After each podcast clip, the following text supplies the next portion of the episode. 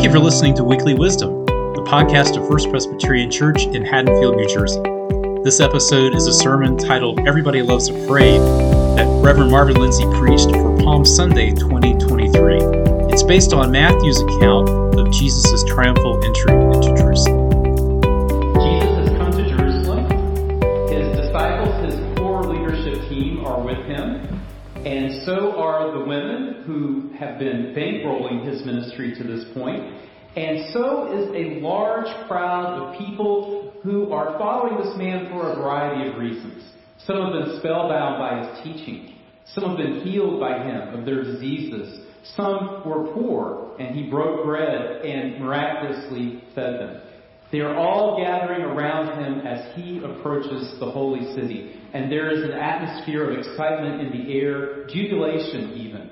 Palm branches are cut. People wave them as he passes by on the donkey. Others take their coats off and throw them before him as he is walking along, as the donkey is bearing him along.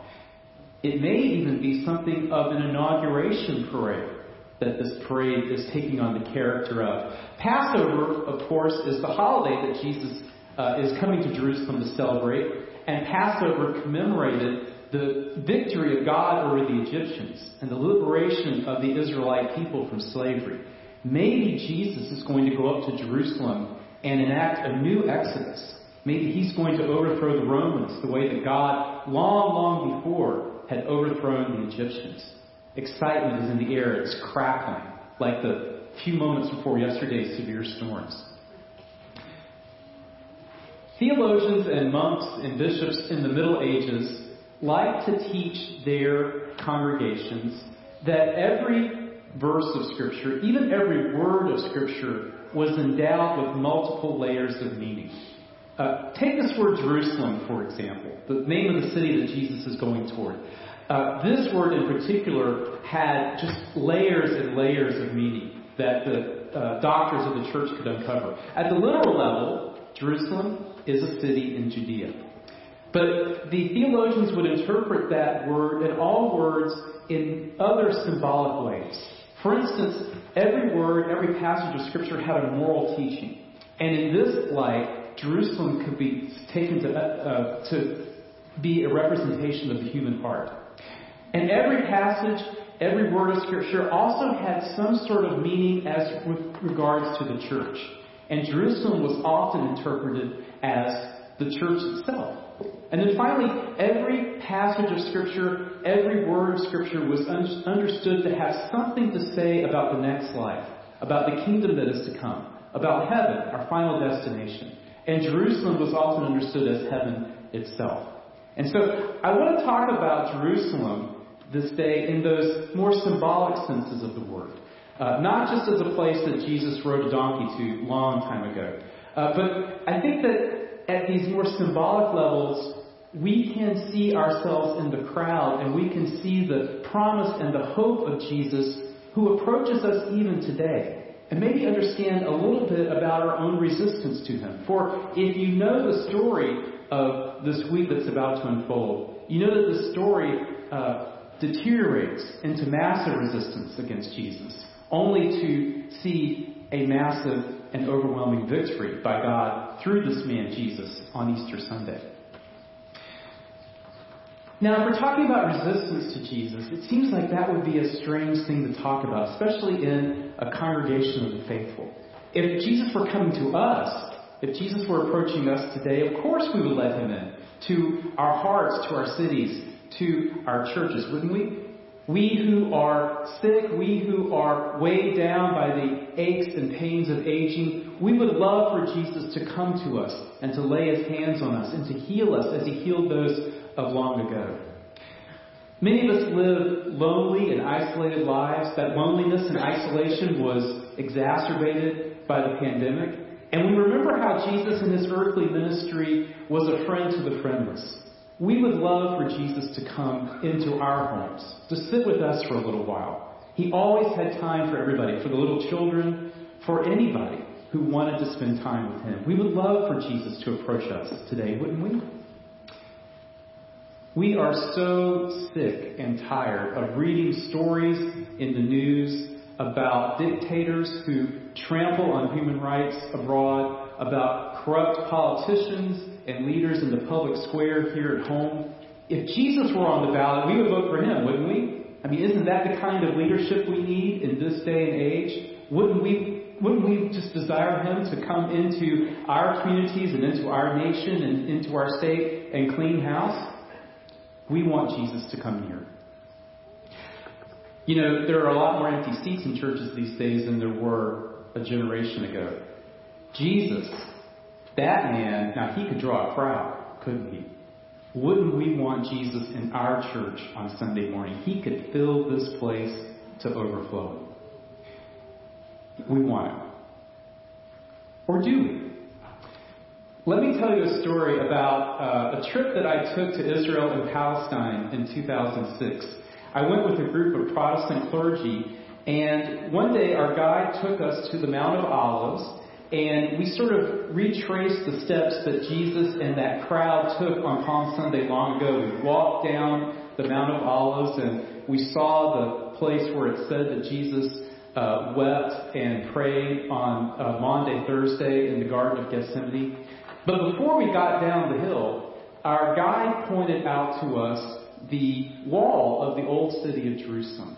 And above the wall, you could see the gleaming gold dome of the Dome of the Rock, which is built where the Jewish temple used to stand. And around the old city and in the walls, there are various gates where people had access to the old city. But our tour guide pointed us to one place where the wall was sort of discolored. And he said that that is the location of what used to be known as the Golden Gate, a gate that faced the Kidron Valley and the Mount of Olives opposite of Jerusalem. And our tour guide, and I should say, just because he says this doesn't make it true. You know, tour guides sometimes tell you what they want to hear, what they think you want to hear. But anyway, this is the story that he told us. He said that when Suleiman the Magnificent, uh, what a great, what a magnificent name, Suleiman the Magnificent became the ruler of the Holy Land in the 16th century. He was a Turkish sultan. He understood that the Jewish residents of Jerusalem were praying for the Messiah to come. And he also heard rumors that the Christian residents of the city were praying for the Messiah to come again. And Suleiman thought to himself, well, this is my city now.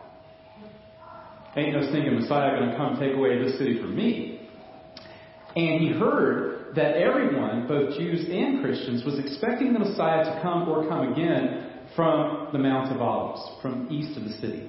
So he blocked up the Golden Gate, the entrance that faced the Mount of Olives. And not only that, but he put a cemetery in front of the blocked up Golden Gate, thinking that a Jewish Messiah would not want to contaminate himself by picking his way through a Gentile uh, cemetery with the dead in it. And with that, Suleiman had secured the city. Everything's taken care of. Now, this is a kind of funny story, I think, to modern ears that someone would uh, resort to very materialistic means to ward off a supernatural invasion of your capital. But I think that Suleiman is a kind of symbol for all of us as Jesus approaches us on this Palm Sunday.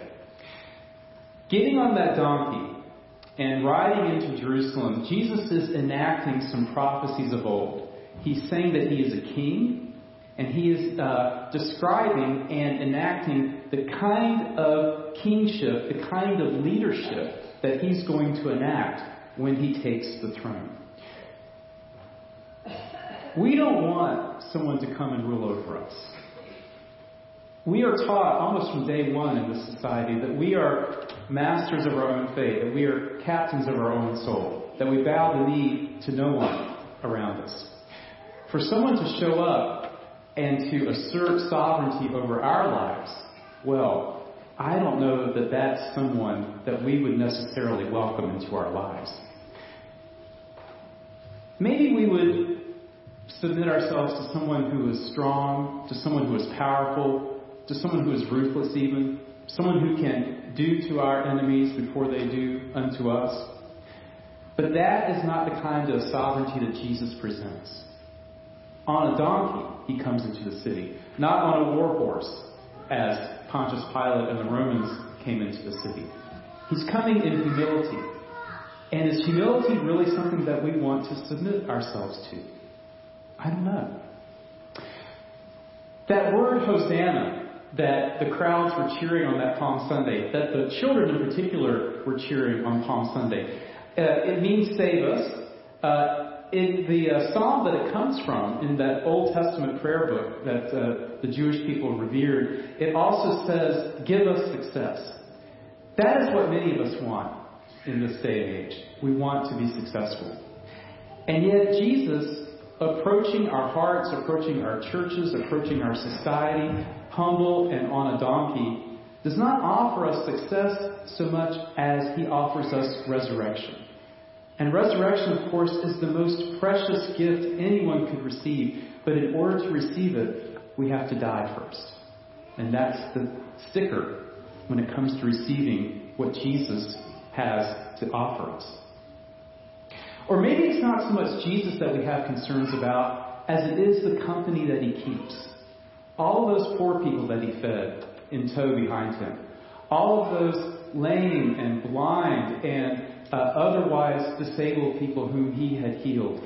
Wouldn't we rather the poor and the disabled and all of those others who don't quite fit into polite society stay in the shadows, out of sight, out of mind, maybe taken care of by some kindly social worker who uh, we can use as a middleman so that we don't have our lives disrupted. But that's who Jesus keeps company with.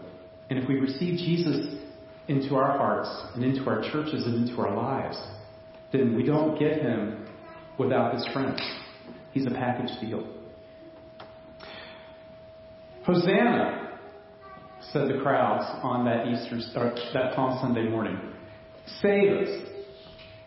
When I was uh, with my group of Protestant clergy looking across the Kidron Valley at the closed up Golden Gate, one of the things I noticed, in addition to the gleaming gold dome of the Dome of the Rock were these tower cranes that were rising up over the West Jerusalem sky, that were piercing the sky. Now, when I went to Jerusalem, this was 2006, so our oldest would have been nine years old at the time, and our oldest then and now had an inordinate interest in all things mechanical, things, uh, you know, engineering related, construction related. Uh, he can still uh, just sit at my father-in-law's feet, footsteps and or listen to him talk about um, scrubbers in coal-fired uh, plants, you know, for hours on end. And so when I was in the Holy Land, I was taking notes not only of ancient architectural ruins and ancient churches, but also uh, power plants and tower cranes and things like that, because when I got home, I knew that that's what Ethan would be really interested in. And as I was sitting there looking at the city and seeing those tower cranes above the skyline, I thought about the construction sites that they were rising up over. And you know, at construction sites, they have these dumpsters. And into the dumpsters goes broken pieces of concrete and stone that's been, you know, excavated out for the foundation and old wiring and shattered um, pieces of glass and drywall and whatever else the construction workers no longer need to build whatever it is they're building with those massive tower cranes. And into those dumpsters, well, that's kind of what the people of Jerusalem did with their Messiah in the week that was to come. Golgotha, which is this hill on the outside of the opposite gate of Jerusalem, Golgotha was the city's garbage pile. It was the city's landfill. And that's where the residents of the city took their household waste and broken items, and also on a Friday morning took worn out messiahs that they no longer had any interest in to dispose of. That's where Jesus was crucified. That's where the crowd, when they no longer were interested in him, in him consigned him to. But God like some bargain hunter looking for a deal, went through the garbage and the refuse and the cast offs of the city and found that worn out, broken down Messiah and said, This is the one that I have chosen. You see, that phrase, Hosanna, save us, it comes from a psalm. The previous line is this The stone that the builders have rejected has become the cornerstone. The stone that the builders have rejected has become the cornerstone. That, that rock with the crack in it, the fissure in it, which seemed like it wouldn't be worth building on, God says, No, you're mistaken. This is the one I will build my church on. And this is the one I invite you to build your life on. And that is the invitation that we'll hear in a few moments when we come before this table. Because the one who came to Jerusalem on Palm Sunday still comes to us. He comes to us in the word proclaimed, and he comes in the sacraments. He doesn't come bringing us what we naturally want. He does come bringing us what we desperately need.